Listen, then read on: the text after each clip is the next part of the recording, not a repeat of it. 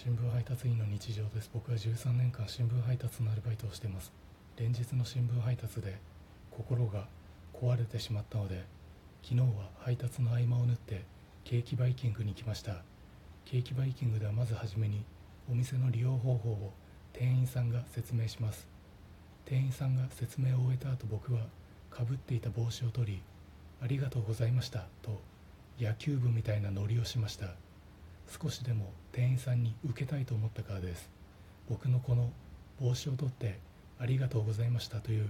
野球部みたいなノリを見て店員さんの目は笑っていなかったのですが鼻で笑っているようには感じました。